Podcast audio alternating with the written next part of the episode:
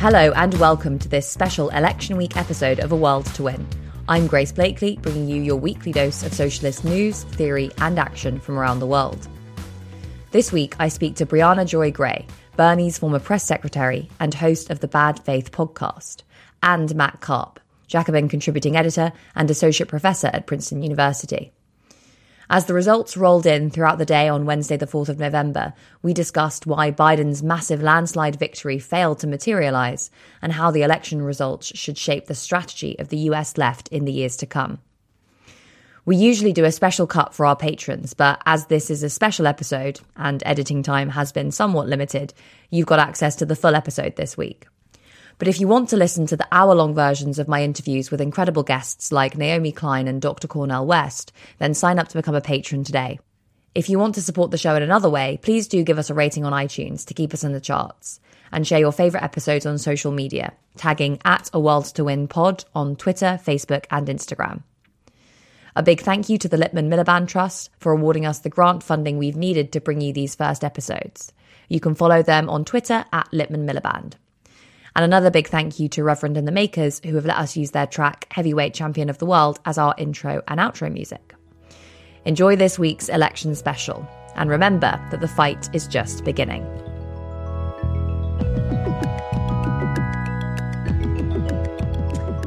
Hello, Briahna Joy Gray, and thank you so much for joining me on A World to Win.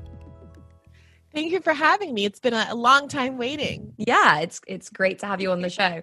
So yeah, I mean, as me and Briahna are talking, we're still getting results in from a bunch of different states, although it looks as though Joe Biden is kind of going to scrape over the line. So what is the mood like over there, Briahna? And um, to what extent are we in a situation that you and many others could have predicted?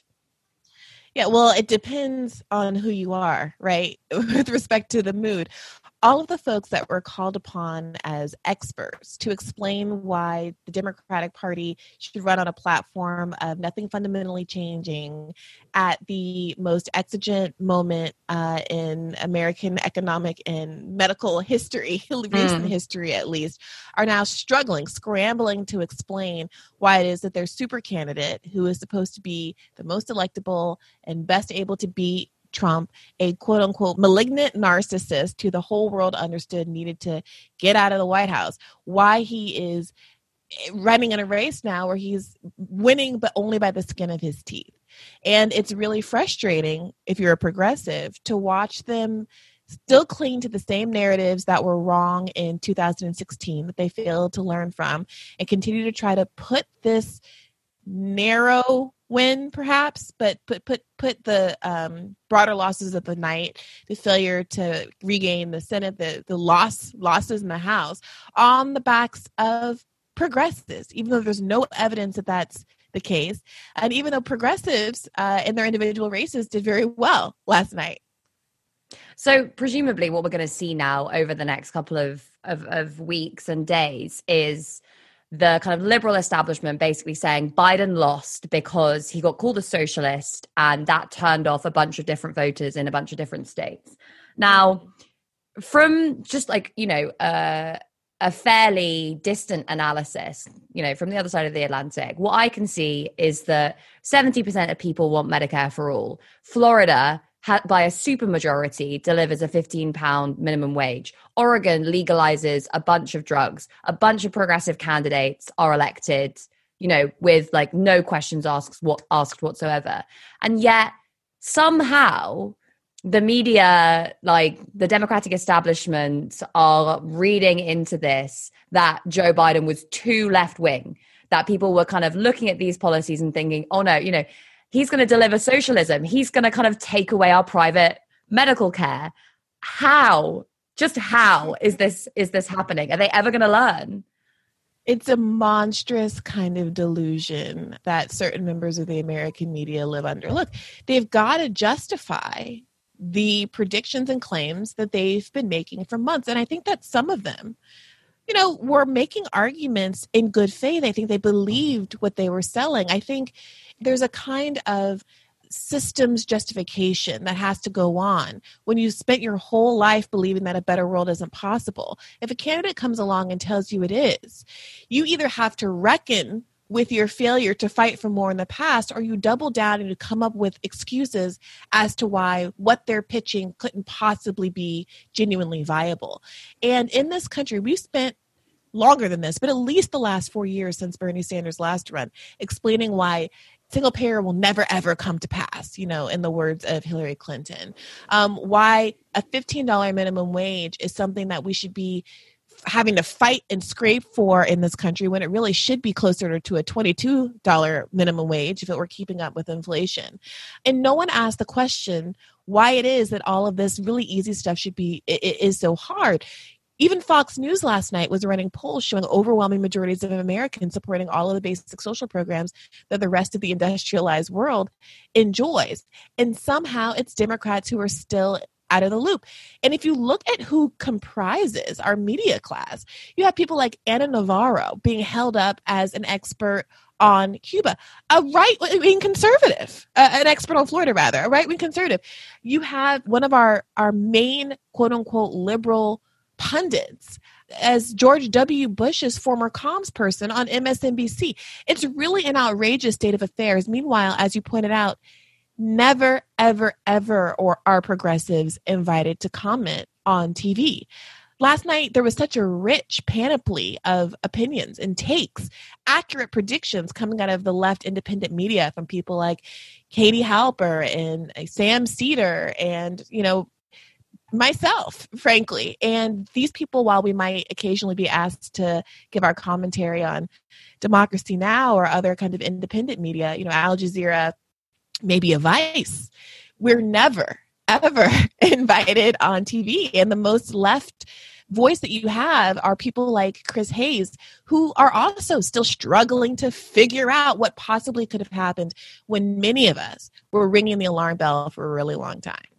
I also want to point out that one of the alarms that you know I personally have been concerned about for a while is the extent to which the Biden campaign thumbed his nose at black and brown voters who Democrats love to call and compliment as the base of the party during the primary season when they need to weaponize uh, more conservative voters against more progressive candidates who completely abandoned in the context of a general election, right?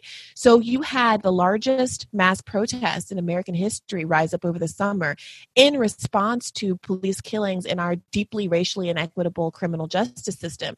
And what was the response? To push through the nomination of Joe Biden, who literally wrote the bill that caused us to have this deeply inflated mass incarceration state, you know, the largest incarcerated population per capita in the world. Mm. And then for him to go on in at the height of those protests to pick a woman self-identified as California's top cop to join the ticket, a woman who never could get any black voters in the general election, who Bernie Sanders routinely outpaced 2 to 1 with black voters. Yeah. Uh, who never didn't win a single delegate right, had to drop out before her own state because she was polling fourth behind Andrew Yang in California. This was the person who was supposed to sheepdog black voters into the fold as they are experiencing this pandemic at a rate that's higher and more acute than other voters in this country. It's ridiculous. It's malfeasance on a national level there's something that I'm seeing kind of emerge among um, some of the the kind of liberal commentary at the moment, which is quite concerning, is people looking at Trump doing perhaps better than they expected amongst Latino voters, amongst um, African American voters, and saying, these people, what are they doing? They're voting against their own interests. Like, I can't possibly understand, you know, where on earth these people are coming from. That seems just like a really, really destructive thing, and actually something that's going to feed into the dynamics that led up to this election, which is basically half of America feeling like the professional managerial class looks down on them, thinks they're idiots, thinks they're racist, thinks they don't understand what they're doing, and they don't know who they're voting for.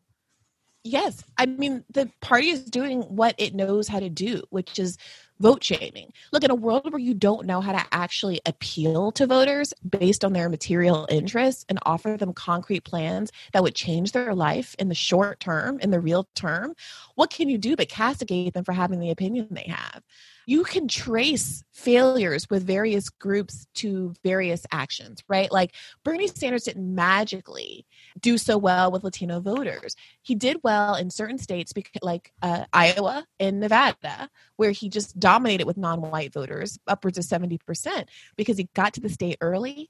He did grassroots groundwork, funneling money into setting up small events at, at, you know at local soccer games and community events to have a long term and deeply seated presence in the community and they spent lots of money on Spanish language ads and other ads early in the state, had people knocking doors, doing a ground game, getting invested with union leadership so that the Culinary Workers Union, even though it did not endorse Bernie Sanders, its membership did. Why? When asked repeatedly, well, they wanted basic social programs like Medicare for all. Latinos are the most underinsured group in the country. This is not an accident. This is not rocket science. But what did they do in Florida? As you pointed out, a $15 minimum wage won. Mm. But Joe Biden, even though he offered a $15 minimum wage, barely talked about it. He barely talked about it. Meanwhile, he, he said that if Medicare for All passed the House and the Senate, meaning that even Republicans were on board, he would veto it in the middle of a health crisis, the likes of which this country hasn't seen, at least in the modern era, right? We, we have a state like Florida. I, I was speaking to one of my colleagues from the campaign who's from Miami and is her parents are from Venezuela. And, you know, they don't love the term socialism, but they supported Bernie Sanders. Mm. And none of the mm. polls were getting at that deeper question. Even if you don't love the term socialism, would you vote for someone who offered X, Y, and Z? And I think that the only option here, the only logical option here would be to try something different next time around and see if these progressive policies actually worked. But I have very, very, very little confidence the Democratic Party would ever consider that to be a viable option because the people who fund the Democratic Party explicitly picked Joe Biden as their nominee because they they knew that he would toe the corporate establishment line. It feels like that is what happened at this election. Basically, that like Nate Silver was blowing so much smoke up Joe Biden's ass that he thought that the election's in the bag. All I have to do is like speak to my corporate donors, speak to big business and corporate America by saying nothing other than like Donald Trump is a mean guy and attempting to just ride to victory on the basis of that. It just seems like, yeah, they they have not learned any lessons about the, the kind of real crises that the, the the country is facing. And just it just seems like there's a consistent tendency to take particular groups of voters for granted. And i mean you know you can see this oh, in yeah. the uk as well. One of the most disturbing things i observed uh, before i went to sleep at dawn is the uh, there's a, there's a trend among the pundit class, including really disappointingly many members of the elite black media. Um, and by black media, I mean black commentators on mm. mainstream media, because there's a real dearth of black focused news options um, in this country. There are some, but there should be a lot more. Where they started just blaming Latino voters yeah. and comparing them to black voters like black voters are good people because they voted for Democrats and Latinos are bad people. They need to clean house. They need to figure out what's going on in their community and aren't black people great because they're so loyal to the party. And for one, it's an inaccurate assessment, right? Because Donald Trump did better with every ethnic group this time around other than white men.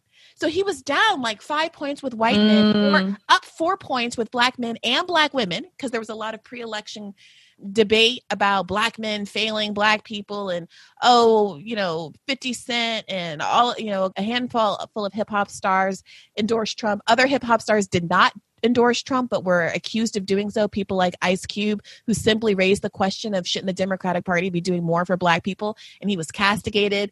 He they did an SNL skit last weekend where they made fun of him and put him in a MAGA hat, even though again he never endorsed Trump, mm. just blatantly lying about him because there's all of this fetishization of black voters as democratic voters yeah where the game has been aren't you proud to be a Democratic voter because you're black, as opposed to aren't you proud to be voting for a party that gives returns to a community that very badly needs them?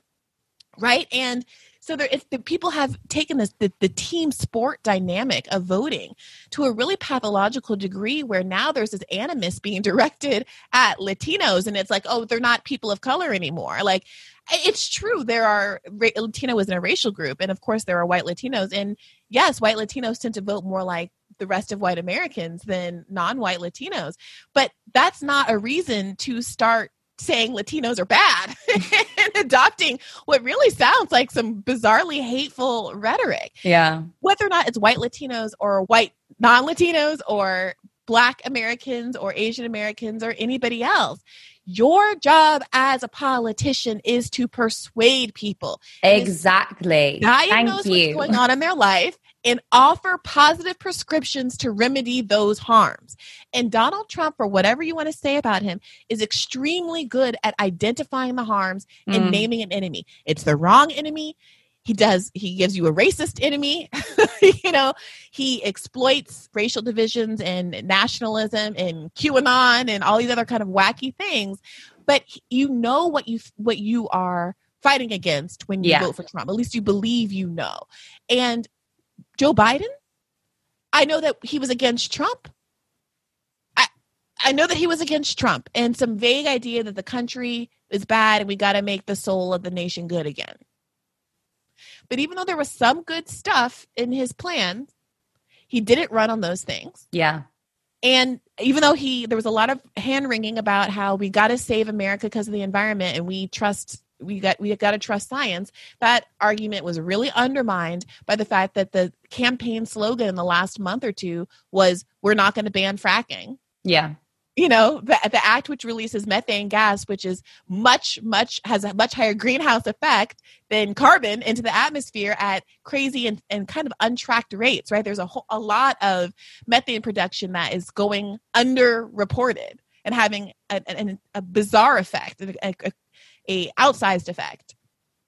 You know, it's just it's misses all around. And as I see the typical the the usual subjects line up to left bash, all I can do is shake my head and, and say to the left, you got to use this opportunity to message hard, message strong, and don't let them make you feel bad for saying, I told you so. Because in actuality, the fate of uh, the nation and the future of the planet, in many respects, when we're talking about climate change and our, and our global leadership role there, rest on them learning some really hard lessons that were obvious in 2016, which continue to be obvious, but certain members of the Democratic Party are being paid not to understand. Yeah. I think that is the real point, right? Because a lot of us on the left kind of, you know, we go on Twitter, we pay credence to the arguments that are being made by these people. And, you know, they attack and attack and attack. And we say, no, these are the reasons that you're wrong. It's actually like, no, you're not going to beat them with arguments. They're not going to change their mind because they are being, they have a, a, direct material incentive to continue believing the things that they believe, even when, you know, their entire worldview has been blown out of the water like, you know, 10 times over, right? So, how do we actually change things? It's not by getting into these weird, just complete cul de sac debates with these people who just engage with you in t- complete bad faith the very name of the podcast that you are yourself doing. It's right. actually by building power, right? Yes. And that's what I want to talk about because, you know, I don't want this just to be a kind of, you know, us laying into the people that we are really angry at, even though yeah. we have the right to be angry at them. Um, yeah. I want to think about where do we go next? And, you know, this was always going to be the conversation that we were having regardless of how Biden won was how do we make sure that he delivers on a climate plan as or more ambitious than the one that he has. How do we make sure that you know people aren't going to be dying because of the evictions crisis because of because of the situation with the police in the US because of the massive unemployment crisis that there is going to be and continue to be for you know many many years to come because of the opioid epidemic? Like yes. how are we going to actually organize? How is the US left? Um, and alongside you know alongside it the uk left also coming from the kind of you know from uh, a real position of defeat gonna get back in the game and force them to listen to us even when they you know treat us with complete contempt yeah that's a really good question and i'm glad you raised uh, the eviction crisis because not enough people certainly not um, Joe Biden, we're mm. talking about the fact that 30 to 50 million people are facing eviction and eviction moratoriums are lifting all across the country.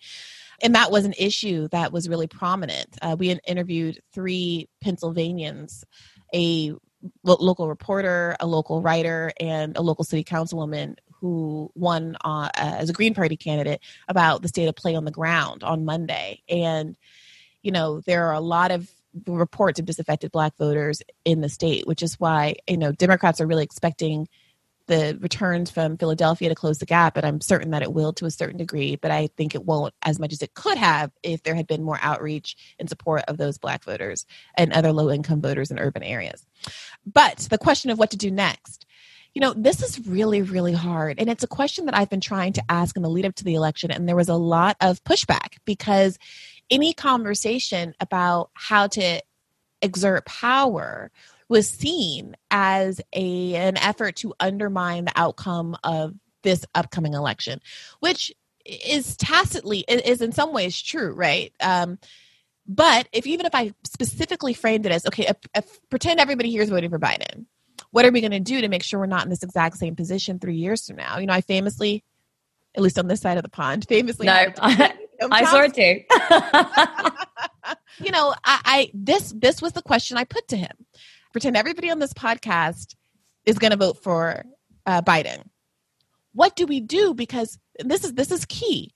We we know that protests don't work to push Biden. How do we know this? Because when Biden is at his most vulnerable, when he's running for office, right? He was running for office over the course of the summer. Mm. And we had the largest mass protest event in American history with literally millions, tens of millions of people pouring out into the street mm. to protest these extrajudicial police killings on camera in front of all of our eyes.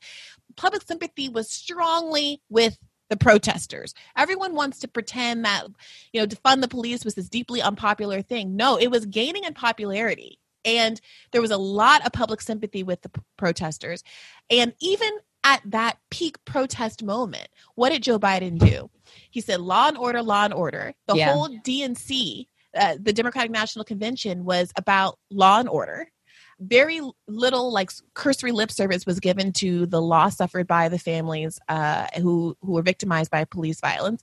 And then, when it was time to pick a VP, he picked the woman who self-identifies as the top cop of the state that has the second largest prison population in mm-hmm. America. Someone who was never able to get any black votes, who Bernie Sanders, yeah. you know, outpaced two to one with black voters, who had no grassroots support in the black community. She was supposed to be held out and tokenized as the reason why black people were going to vote for this candidate. It was it was outright disrespect. And then he goes and he punches left and criticizes young voters and obstinately says that he's not going to have to do anything, and that he's the Democratic Party now. I'm the Democratic Party, he says, to, you know, claim, you know, requests from progressives and mm. people who are asking him how close he is to Bernie Sanders and whether he would adopt any of those policies. So I, I don't mean I don't say that pessimistically. I'm not saying that to say protesting doesn't work, but the level of kind of vitriol and panic that I I received when I simply raised the idea of people wielding their power as voting blocks, the way that unions before this yeah. country deeply undermined our ability to unionize and and cut union participation by two thirds, the way that they have done over the last 40 years or so, the way that unions were able to exert political power through being able to deliver or withhold votes, depending on various political concessions that were made. That's what some of these voting blocks need to start being able to do in America. And the fact that Black people are such a consistent collective block already should be a moment of opportunity for organizers that are are poised to capitalize on all of the well-founded angst in our community. We're we're a canary in a coal mine. And I think we could be organized if black figureheads were willing to be critical of the black establishment, of the CBC, of the sheep herding that was done by Jim Clyburn, who insisted that we know Joe and he's the safe bet. These people need to be held accountable. And then we need to start proving to an electorate that they need to stop following the bad advice and the sheepdogging of of the leadership who thinks that they will follow whoever happens to look like them. And you can see that that that kind of pattern being chipped away at slowly slowly but we can't you know we got to be ready to go 2 years from now. And we need to be able to i think coordinate the activists movements that are going on yeah. and pair them with the kind of electoral threat that block voting can pose. I also think that look, the progressives did well and we got a message. I'm a comms person, so my priority is thinking about how we're going to message, message, message, and claim this ground, uh, that kind of victory for us. And of course, we need to keep running progressive candidates who are winning on progressive yeah. platforms and really making the case that that's how we can actually flip the Senate, and that's how we can regain our losses in the House. But at the end of the day, this is a demoralizing moment. Yeah. Because in the short term, you know, the die is cast and we have to figure out how to survive the next two years at very least even if joe biden wins he is winning you know with a um, legislature and a supreme court yeah. that is absolutely not going to help him pass even his milk toast agenda and this you know and, and they and they held up a stimulus package for this americans aren't going to get any kind of relief if at all if ever until january Mm. People who can barely afford their houses are about to get stuck with hundreds of dollars of worth of heating bills. You know, half of our country is tundra. you know, it's it's gonna be really bad. Yeah. And all of this as some kind of political maneuver because it was presumed that Joe Biden was going to win. And it was presumed that he was going to have the support to pass whatever he wanted to pass in January. And it's the same kind of hubris that we saw from Hillary Clinton and Ruth Bader Ginsburg, RIP, who decided that they weren't going to step down. They were not going to secure reproductive rights for the women in this country, people with, you know, uh, reproductive an ovary in this country, a uterus in this country. Um, and instead, she wanted a woman to appoint her replacement. And so she waited, overconfident that, of course, it was her turn and Hillary was going to win. And Hillary posted that happy birthday to this future president picture of herself as a little girl a week or so but, uh, before the election. Yeah. She posted it again this year. I saw. showing exactly how little she learned and how hubristic and vile and unconcerned with the fate of average Americans these people are. And here we are again. And if this lesson's going to be one, it's not, it's going to be because we, you know, corporal punish it into these people and just beat them like spoiled children. The, the, the time for sending to them, them to the corner to think about what they've done is over. Yeah. We've got to really, really push this message and beat this drum. And people are going to say that we're annoying and that we're turning the screw and being spoil sports and bad winners or bad losers or whatever. But I really truly believe the fate of the future of this republic depends on us getting this message through these hard headed, petulant children that are dominating our media and political sphere. I couldn't have put it better myself. And you know, if there's anything that the US left can learn what's from what's gone on in the UK, it's just that there needs to be this strong anti-establishment leadership that is willing to take these people to account. You know, yeah. you've got the squad now. You've now got Cori Bush. You've got Jamal Bowman. You've got these yeah. incredible socialist black leaders who can act as the kind of you know like you can spearhead this movement yeah. um, and there is always a danger of being co-opted of yes. kind of you know being sucked into the democratic establishment and of using this time that we have until the next election when who knows trump might run again the next time. Things are going to be infinitely worse in four years. You know we'll have this like massive economic crisis and as you said people will be really really suffering unless there is significant movement for these people who represent what socialists actually stand for and what working class people in the US actually want to say. We are not like those guys. This is what you know we could have mm. then you know we're going to be in the same position all over again. It requires as you said having that backbone, that backbone. and being willing to stand up even when people are there the centrists and the the liberals are there whining and moaning at you on twitter and just being like i don't care. I'm gonna be annoying. I'm gonna stand up for this because this matters. Yeah i, I can do this. And I, I talk to my mom about this all the time. We were talking about this at like six o'clock this morning actually she was waking up. I was not yet asleep. And you know I, I asked her because she's someone who has had more radical politics her whole life as well. And you know hadn't voted for a democrat until barack obama because she felt like the democratic party never put up mm. viable candidates candidates that reflected her values she voted green you know and she was someone who when bill clinton won in 1992 you know a lot of people joke about leaving the country but she she felt the, uh, the same kind of loss that a lot of people felt about Joe Biden that he just doesn't represent progress that we've just represented a Republican on the Democratic ticket. She actually did pick up our family. We moved we moved overseas for the entire duration of the Clinton you know, from 1992 to 2001. You know, amazing. So I never like thought about that timing that way, but she was like, yeah, it was a big part of it, the feeling in the country. And so I asked her, why is it that we're not more afraid? Why is it that you and I, you know, I don't think that I was born with any particular kind of courage or anything. I think it seems like I'm just saying what I think. I don't know what else to do other than to say what I think, mm. you know. And you know, she we were talking that in part being independently financed, you know, supporting myself on a podcast, not being beholden to whatever the producers at MSNBC say. That's a big part of it. You know, Krystal yeah. Ball, who has one of our most successful independent media shows, The Hills Rising, talks about how the pressure she was under as an MSNBC correspondent in the lead up to 2016 and how mm. you know her contract was not renewed and how she did feel very stymied in, in that in that context.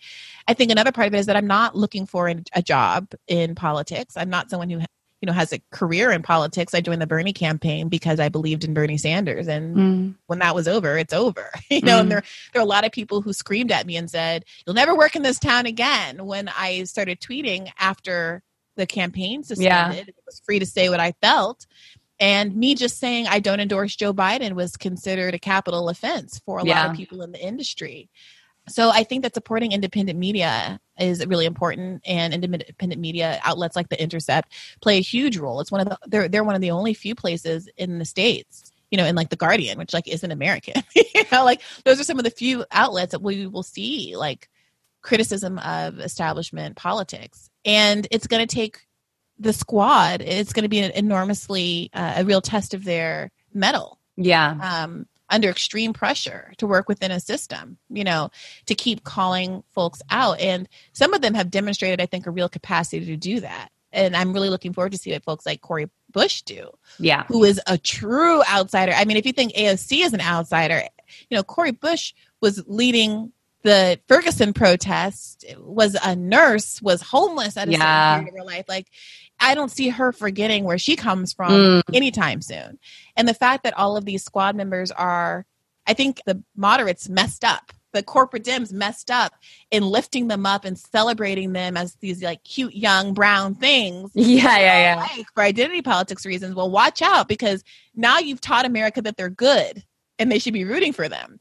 And I, I don't doubt that they will try to undermine them you know the second they start to present a real threat to power but it's going to be difficult because a whole generation of young women has fallen in love with these people and I can't wait to see how that pans out. And um, I hope that they remain popular because they're going to have to rely on some un- untraditional grassroots independent funding mechanisms to stay in office because they will be challenged, just like conservatives already tried to challenge AOC. Mm. People have shot their shot, but it's going to get worse. And these challenges are going to start to, to come from inside the house, as it were. yeah we're going to um, leave it there on that note. But I think it's a good note to leave it on because it reminds us all that yes, we need to go away and lick our wounds and like have a rest and chill out for a bit. But ultimately, we've got four years to fight and to get behind these people who are, you know, going to be leading our movement from the front and to, to you know, really support the people who are going to be on the on the front lines of what is going to be a really really intense crisis and that has to be something that the US left, the UK left, leftist movements all around the world after experiencing some really big defeats do together. So thank you very much, Briahna, for joining me on the show. It was great to have thank you on. You, and thank you for everything that you're doing uh, on the other side of the, of the Atlantic.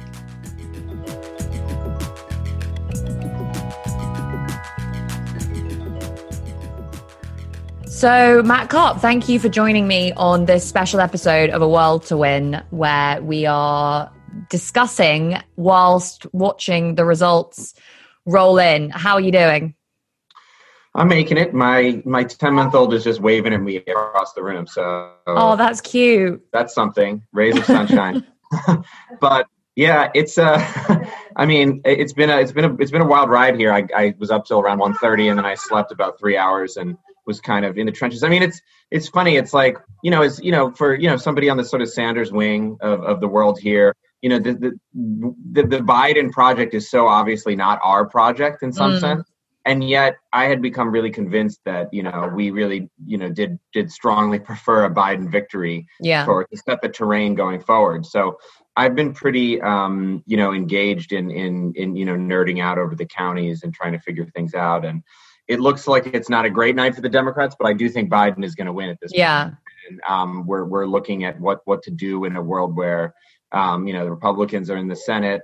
Biden has squeaked by with his um, you know college graduate, professional class, affluent suburbanite, you know, energized base, and the government's divided.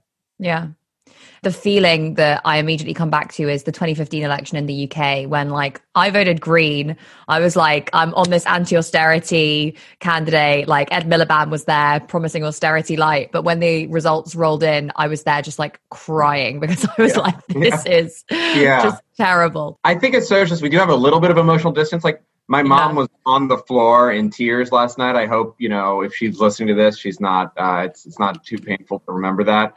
Um, but it's the same thing, the same gut punch. I was with Bhaskar uh, Sunkara mm. at, in 2016, and we were like, uh, you know, I had been to this Chapo show, Chapo Trap House show. We were all just sort of laughing at the whole thing. And then when it was actually clear that you know Trump was going to win, you know, there was no ice cold reaction to that. Bhaskar no. was like up in front of the TV, being like, Arizona, Arizona's coming through, but it didn't. Um, yeah. I think so. Last night, you know, we got better news late, yeah. late, late, late into the night, so that we didn't face the catastrophe. But, but yeah, it's sort of ambiguous what the what what what the impact of all this will be. So, I mean, you've kind of given us a bit of a, a bit of a hint there, but like, given that, yes, this you know hasn't been a great night for the Democrats, but it looks like Biden will probably scrape over the line, and also there have been some great socialist candidates that have made it into Congress, people like Cori Bush. What is the mood like uh, on the left over there at the moment? To the extent that you can really guess that from you know being in your apartment and yeah. people not being able to hang out with each other for obvious reasons. Exactly, it's true. It's a lot of a lot of feverish texting. I mean, I think um, there's a little bit of you know Schadenfreude that's happening to some extent with you know mm. people in the um, in Bernie world who say, okay, we handed you the reins you know Joe Biden and Democratic establishment, mm. and what have you done with it? You know, we, we want to say, you know, the truth is that, um, and, and this is where I strongly agree with this analysis that just simply naming, I think Dan Denvir just tweeted this, but simply naming right wing evil for what it is and repeating that over and over again without offering anything except a sort of kind of a, a, a void, like almost an empty MacGuffin absence in, in, in, in response. You know, I guess it can win 51% of the vote from time to time, but it cannot provide it doesn't it seems so clear this is another uh, you know piece of evidence that it can't provide anything like a coalition that can actually repudiate that evil or can, that can actually wrest the reins of real power away from those forces in, in order to sort of assure that they do, do not return. So you know biden and bidenism and kind of re- reclaiming the soul of america and you know wearing a mask and and being responsible and trusting science and um, being kind and you know the other kinds of you know in a sense sort of you know cultural values that mm. um, that, that that the Democrats have really leaned into.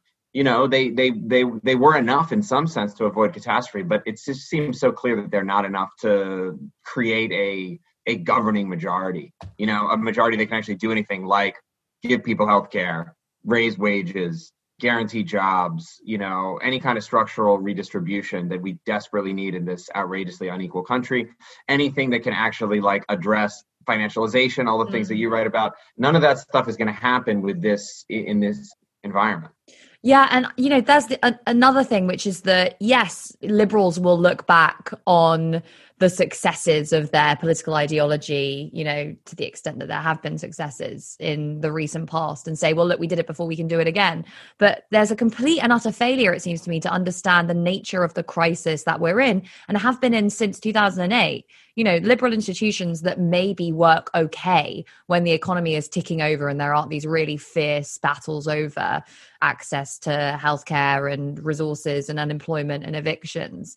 Maybe you can adopt that strategy during those periods. But when you're facing a crisis as severe as this one, you know, when the average worker in purchasing power parity terms has the same wage as they did in 1970 when we've got this massive evictions crisis, this huge unemployment crisis. It just seems as though people actually want leadership and they want people who are going to lead based on an understanding of and a commitment to policies.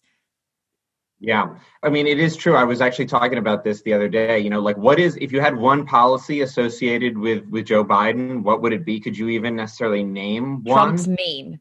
That's yeah, the closest. I mean, it, yeah.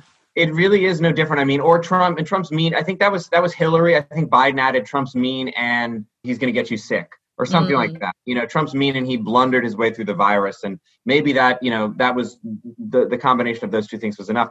But none of that really go addresses you know any any of the issues that you that you're talking about. And I think yeah, I mean, I think it, it's frustrating because, you know, to a certain extent, liberal politics, I mean, and this has been the case since, I don't know, since the birth of post war liberalism in some sense. You know, you go back to Hannah Arendt, it's about staving off the worst. Mm. And that is for them, for, for to, to, a certain extent, for them, that is really all that they believe is possible. And they'd love to re- restrict the horizon to that. Mm. Um, so, you know, I think popular vote numbers are going to pop up and it's going to look like a, you know, a moderate Biden win. Yeah. And I think we're, you're going to see once, you know, the Democrats kind of collectively recover from their own personal trauma and pick themselves up off the floor, you're going to see a little bit of crowing about, you know, we staved off the worst. It was us who did it. You know, we arrested our, this slide into fascism. And that's really the choice that they want us to make is mm. between this sort of responsible nullity and chaos and ruin under a kind of you know totally reckless irresponsible hateful right and they will not accept the fact that at least you know part of the reason that they have just about managed to stave off the worst is that Bernie was out there despite the fact that he got fuck all from um, Biden basically saying to the left to people who had supported him go out there go and vote even though many of those people were like really really disillusioned. And even as there was such an you know open goal in the middle of a pandemic 70 something percent of the population in that fox news poll supported something that looks like medicare for all and that wasn't even remotely on the cards that crowing just seems like it would be completely and utterly detached from reality yeah it's true i mean I mean, they set the terms. I mean, this is the thing when you're the party, when you control the levers of power in the party and then also in the media. And I mean, you guys in the UK know this as well as anyone. Yeah. you get to pick the terms of the fight you want to have, yeah. and then you can win or lose on those terms and set the narrative based on that. So they, they're picking the terms of responsibility, um, restoring the soul of America, and then they win even super narrowly on those terms. You know, it doesn't matter that in Florida, you know, uh, uh, uh, sixty uh, percent almost voted for fifteen dollar minimum wage. You know, even yeah. you had a lot of Trump voters, a lot of Trump $15 minimum wage voters in, in Florida. Joe Biden never talked about that policy, which was more popular than Joe Biden. But yeah. it doesn't matter because we don't have either in, in politics or in media the power and the standing yet to say, hey, wait a minute, if you had run this campaign strictly on healthcare and wages, just literally mentioned nothing else, basically. Mm-hmm had not talked about manners once you know? Maybe you, you know you know imagine imagine the, the the the electoral vote outcome there. So i don't know. It, it, it's frustrating because you can see the the outlines of the coalition we would want to mm. build you know in, in these in these polling results and in some of these referendum results but then when it actually comes to the fights that we actually do have and people actually vote on at the ballot box it's not, never these issues it's it's much more the sort of you know do you believe in science um, yeah. which is a thing that democrats have been saying for years and it's like i don't think they realize how obnoxious that sounds to yeah, someone yeah, yeah. who who you know who has a you know has a different view on a certain issue i don't know and you're already seeing it on twitter right which is you know, the kind of exact thing that liberals would always accuse the left of doing, which is blaming people who don't vote for you for not voting for you. Um, so, like, you know, the reason that this is happening is because America is uniquely a appalling country where all of these uneducated people who don't understand their own interests are going ahead and and voting for Trump and it just seems like they refusing every single time they are being taught this lesson, they are refusing to learn that speaking down to people, that ignoring people's preferences when it comes to policy, that, you know, treating people who have different views to them, particularly people who are, you know, working class and have different views to them as idiots or as evil, is the worst possible way to go about politics. And the, the, the, really tragic bit for our part is, I mean, is we you have these like Pygmalions who are sculpting their you know the, the electorate that they want. Yeah, yeah, yeah. Because we're kind of in coalition with them, you know, in in in, in especially in you know now um, your Labor Party and in Starmer's Labor Party and Joe Biden's Democratic Party, we kind of get tagged with them too. And I think mm. it's it's a real problem for the Sanders post Sanders post Corbyn left that we kind of even if we do have some policies that we want we can throw out and people will say yes yeah. i want this minimum wage i want this you know infrastructure spending i want nationalize this da da da da we still are seen um, and I don't, I don't think all of our, even our sort of most progressive lefty politicians do a great job at navigating this. We we are seen as basically as offering a kind of uh, heightened more aggressive version of what the Democrats are doing. Yeah. So we we stand for sure we stand for fifteen dollar minimum wage, but also three times the scolding. You know about yeah, yeah. your personal habits or whatever. We stand for government health care, but also twice the judgment. Um, anyway, yeah. so it's not a great position because it's there's no real alternative as far as I can see. You know, structurally in terms of for for us, but that's where at least for a little while that's where things stand. Um, I mean, I don't want to do this podcast. We don't know what the result is yet. You know, we don't know what's going to happen next and just completely smother everyone with pessimism. I do also yeah. want to point out that, you know, that what was it? It was something like uh, 26 of 30 DSA endorsed candidates, you know, won during this election. There have been, I think it was, I saw in Oregon, there was a big legalization bill that was passed or something or, or, referendum or whatever it was that was passed that basically means that they're now legalizing a bunch of different possession of a bunch of different drugs the $15 minimum wage in florida. So there have been some indications that there is at least a some appetite for progressive policies as, we, as we've said and b potentially potentially one of the legacies of the bernie moment will be that there will be these new very progressive socialist in some cases candidates who are able to take some leadership in the years to come. Do you think that we have any reason to be optimistic as a result of those trends? Yeah, I mean, I do think that you know the. I mean, we'll see. I think a lot is actually really hanging on you know the if you want to say the enhanced squad in in yeah. Congress. I mean, in terms of national politics, because there are some really nice, inspiring state victories too. Um, but I think front lines are going to be you know you had you you know you in addition to the you know AOC Ilhan Omar, Rashid Tlaib. You now have, you know, Cori Bush, Jamal Bowman. And I, I don't know, you know, and they did cruise to victory last night. And so that's, yeah. that's good. They're going to be in there. Like I said, I still hope that what we get from them is some sense of a project that's independent from being like the Democrats, only more yeah. so which I don't think, unfortunately, I don't think is totally clear, even from you know somebody like AOC, yeah. who you know I love, but who is playing a kind of coalition game with the Democrats, and I understand yeah. you know the logic of that, et cetera, et cetera. But you know, if the messaging from this group is basically like we want the Democrats to be the Democrats, but just you know more of it, and and and harder and fiercer and more more Democrat, you know, we are the Democrats base. I just worry that that estranges this wing of the left, which is mm. now a mm. little bit more nationally prominent, away from this broader working class electorate that is very divided and you know doesn't help any any project of trying to revive class politics so uh, okay but you wanted optimism i think uh, but i think there is an opportunity for that and here's my thing i think i think in the lieu of the pandemic the poll that you saw you know from fox we've got to hit medicare for all harder than ever yeah. not because it's going to happen but it has to be the messaging tool it's yeah. the thing that everybody knows is the right thing and and the, you know trump voters a lot of trump voters know it's the right thing yeah and AOC and Bush and, and Bowman and the rest, I think, also see that and know that. And I hope that they make that, they tie themselves to that mast. And and it, it, it, allows, it's a really convenient way to distinguish yourself politically from the Democratic establishment, which is not willing to do that yet. So I hope that we get a lot of, you know, hammering that home as a messaging device. It's like, this is what the left stands for that is different. It isn't just, you know, we want, you know, more workplace trainings for you you know we want better trainings for you we actually want no we actually want material redistribution yeah. led by a democratically empowered state that's what we want okay boom we don't we you know so we don't just want you know you know to do the democratic coalition times 10 we want you know to to to do the have nots versus the haves so there's some positive in, in, in indications there. I do really, I'm a big fan of Cori Bush and Jamal Bowman. I think they add um, not just left wing oomph, but in some ways working class oomph into yeah. that coalition. So we'll see. You know, the results were dispiriting though for the idea of you know winning over working class voters. You know, to to, to the Democrats. It's a, it's going to be a hard road.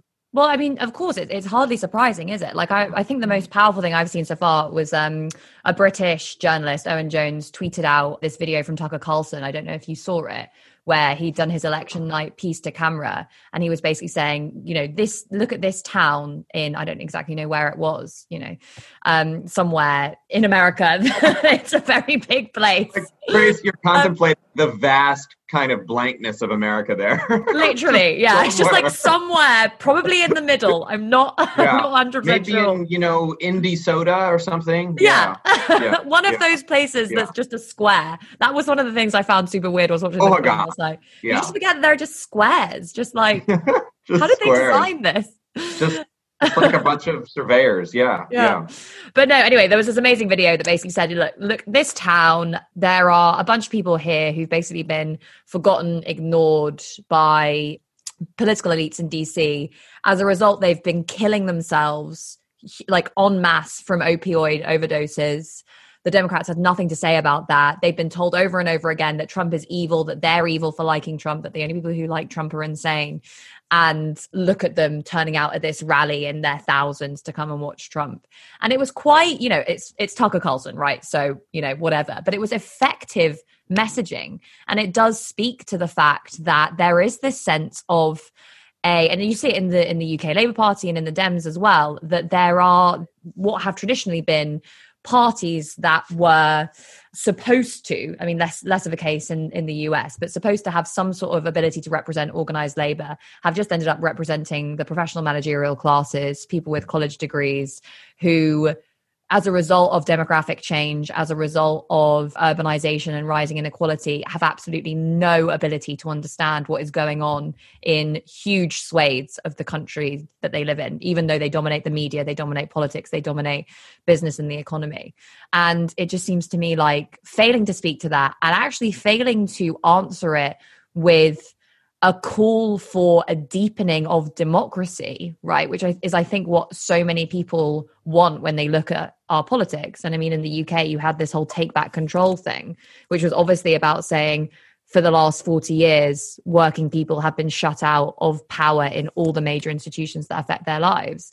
So it's hardly surprising that working class voters didn't come out in support of Democrats who were saying, give me your vote and I'll look after you. I'll give you a pat on the head and you won't have this horrible fascist in power anymore. Yeah, it's true. I mean, and there's some, you know, there's some Republicans who really want to, who really want to make this happen. Now, I, you know, Josh Hawley, the Missouri senator, was sort of semi-squarish state right there in the middle for you, uh, Grace uh, uh, did tweet Republican did did tweet something like "We are a working class party now," you know, in response to this. And you know, I mean, the obvious answer is, well, what have you ever done, or what do you ever propose to do for the working class? And the answer mm. is little, except posture. But I think that there's a wing of the party; it's still definitely in the minority that really wants to posture in that direction, and that that that looks at some of the results, like in in in Florida, and Texas, and elsewhere, where you had Latino voters, you know, surprisingly working class Latino voters mm. surprisingly breaking towards towards Trump, or at least much more so than four years ago, especially men. Um, you know, the gender gap really, really growing here. Um, so working class men, and you know, in a way that that dulls the impact of race because you see black men moving in this direction also again from a much lower base mm. but there there are some people on the right who basically want to do a rainbow populism of the right yeah that isn't that is nationalist and xenophobic to some extent and as a sort of conservative cultural affect but you know protects American workers regardless of skin color. And I think that that messaging we're going to have to. I think the the you know liberals and progressives in in America are going to have to get used to that. It, you know, it's not the dominant message in the Republican Party right now, um, which is still you know suffused with all sorts of white nostalgia. But the truth is, the coalitions are shifting in that direction in the last two elections, actually, and liberals and progressives are going to have to figure out what to do when you know they see not just the white working class but non-white parts of the yeah. working class looking away from them maybe that will activate them a little bit more i don't know i mean you see the same thing in the uk to an extent with the kind of dominic cummings and slightly boris johnson wing of the party saying let's ditch austerity. Let's go for a kind of like blue labor style economic and social and political nationalism. It does seem like it's reflective of something of a split in capital at the moment, based on the recognition that part of those parties want a kind of deepening and continuation of the neoliberalism that we've seen over the last several decades, but the other half recognize that we're in this very, very deep crisis, which is affecting both labor and to an extent capital. I mean, when you look, look at productivity, when you look at the, the state of the economy at the moment and the fragility of the economy, that there is potentially a way of reorganizing the capitalist state and orienting it towards consistently and constantly just pumping money into the economy that benefits the private sector and that benefits big business and that benefits big finance and that potentially being a kind of hegemonic and, and winning coalition. Yeah.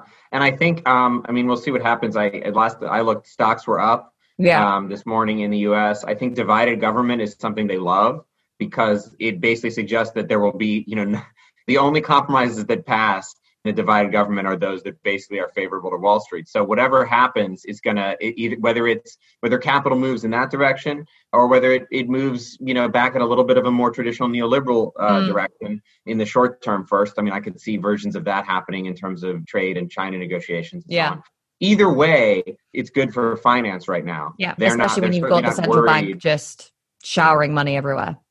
Yeah, they're not worried about. I mean, look, it, the it, you know there is a question about whether Republicans will insist on austerity. You know, because you know this, if they do hold the Senate, they they still might. Yeah, and and, and that would be bad, obviously, and especially because they wanted tank Biden now. You know, they'll they'll want to just murder his agenda as soon as they can. So that's a bottleneck, and I guess you know, in, in, a certain sense, that is bad. That will be bad for Wall Street. But I think in the long run, you know, they they're they're sort of confident as they were in the Obama years that things that get through a Republican Senate, whatever does make it yeah. to a Republican Senate and a Democratic presidency, will not threaten, but probably you know enhance their their standing. Yeah, totally. And economic stagnation in the US doesn't, as we've seen, necessarily affect Wall Street. I mean, American capital is so internationalized. They generate so much of yeah. their profits from what goes on abroad and also from just the extraction of economic rents. And when you have a central bank that is literally willing to just continuously prop up and inflate asset prices in service of the interests of investors and the wealthy, it doesn't really matter if like the rest of your economy and indeed society is falling apart because the average person hasn't had a wage rise in a decade or more. So yeah, I mean, it definitely seems as though you're right. I saw today that yeah, stocks are up, but um, bond yields are down on the expectation that there won't be some sort of stimulus program. So you know there won't be lots more borrowing to fund something that like along the lines of Biden's climate proposals. Do you think that's probably the case? I think that's probably the case, and I think projecting forward, I mean that's a real risk that you know you have mm. a crippled Biden who comes in without the Senate. He'll be the first president, you know, I think I guess since George Bush who d- didn't have unified control in his first two years in yeah. office. Trump had it, Obama had it, Bush briefly had it, and then one Democrat switched. But he had his post 9/11 rally where he yeah. you know, consolidated control, so he he was able to do a big chunk of his agenda in his first term. Bill Clinton had it actually in the early 90s. He had unified control and was able to do some things. So Biden will come in without the Senate. Obviously, there's the Supreme Court also, you know, yeah. looming in the darkness behind him. But he, he's it's really a, a big question about what kind of agenda he can even half manage. And so then, what does the country look like in the midterms? What does the country look like in 2024? Do we see this, you know, revived Republican populism? I mean, one small note of hope is some of this residual and kind of unanticipated strength in the Republican turnout is about Trump himself, is about just mm. this celebrity factor. That you know, I just watched that final video uh, on Tuesday, yesterday morning, and it was the, I had been feeling really confident looking at the polls and da da da da. That last closing ad of him just you know goofily, gooberishly dancing to YMCA, yeah, yeah, yeah. just doing his little you know his his one move but he just kind of had he exudes this sort of like raw energy and just kind of like joy of life in, in some weird demented way even though i you know i think it's very far from his actual experience of life but he he somehow yeah. conveys that in in a, in a way that he's a celebrity i mean he's like ronald reagan he's not a traditional politician and i just wonder if even if you have a, a josh hawley type who actually might be more disciplined rhetorically than trump who might actually pursue the Bannonite, yeah. maybe Boris Johnsonite on a policy level and be more focused on building this. But he doesn't have any of that charisma. He doesn't have any of that carnival. He doesn't have any of that like get up and fuck them kind of energy. Yeah. Um, you know, I don't know. I wonder if you can really juice the turnout just for the Republicans. You know, we saw in 2018 in the midterms, Trumpism without Trump, you know, flopped. Yeah. So you know, will Trumpism, I think that is a small note of potential optimism going forward, is even though I think people are acting as if, you know, they're going to come back meaner and badder than ever. I don't know if they don't have Trump himself that they'll quite have the oomph. On the other hand, Trump could run again in 2024, of course. Yeah, I mean, it does seem as though you know we're obviously in this this deep crisis. People are very uncertain about the future, about what is in store for them and the and the country. And there basically are two options, right? Either you go for an authoritarian strongman that you can invest all your hopes in and say, no, this guy will fix it, or there is this option of thinking, right, well, we can fix it if we work together and if we build this movement. And that seems like the only way forward for the left at the moment. There needs to be leadership and there needs to be this movement. So, what should the US left be doing now? Because there's going to probably be, you know, Biden as president, but there's going to be deadlock and we're in the middle of this massive crisis. How do we get organized and what should we be focusing on? I mean, it's the same old tired answer, I guess, but from my perspective on the left, I mean, Bernie gave us a head start. Bernie put a bunch of ideas on the map that were off the map and got mm-hmm. us talking about Medicare for all, got us talking about $15 minimum wage. And those discourse victories, I think, are real victories because they're victories that now exist in the hearts and minds of tens, hundreds of millions of people. Mm-hmm. Um, but we don't have anything like an organization to sort of, yeah. you know, actually instantiate those things or, or, or, or build them into a, a working mass politics outside Bernie. We had this one guy. So we have a few promising people, maybe in, in Congress and so on. We have some youth demographics and youth on our side. We have the fact that neither nationalist populism nor you know sort of centrist neoliberalism can actually address these material problems. You know that's kind of on our mm-hmm. side. You know yeah. that those problems are still going to be there for us to talk about. And then I think you know but but we don't have the organization. So i think yeah. yeah i think we need to be um, you know building at every level. And i think we need to be you know one thing that I, i'd really like to push is i think that even bernie didn't do as well as i think he could have we need to connect ourselves to the labor movement. I mean yeah. i think actually kooky how little connection DSA has to any any actual organized labor. I mean, I'm sure it, it, it must seem that way to you, um, where all sort of left politics in Britain are still connected through you know trade unionism in some way. It's not at all the case here.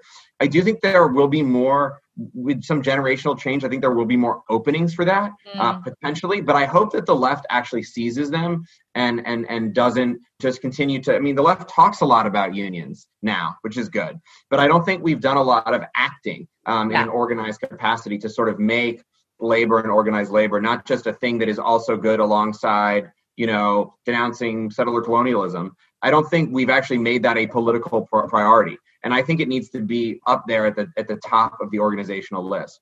So, and I think there are there are there are openings to to sort of connect left struggles and labor struggles. You know, especially with you know with workers under forty that you know the, the, union leaderships are often you know hostile to the left i understand that but i think that shouldn't preclude real efforts and not just in the writing room of your favorite website blue collar workers too i think it's it's it's a it's a missed opportunity for dsa so far to, to not really be prioritizing those connections and sort of saying what are the relationships that say a an electoral left and an activist left can have with a labor left? Couldn't agree more. Mm. um yeah and we face the same the same problem in the uk i think we will leave it there and yeah we are keeping everything crossed for you know biden to scrape through and for socialism to make a massive comeback over the next five years. It's and, ten-year uh, plan. I, I, think. I think Grace, we got to think it's a ten-year plan. Yeah. I know that that's not everyone has ten years. I get it. I get it. But I think you know a lot of people will still be around in ten years. So I think we need to be. Hopefully, uh, you and I still will. yeah.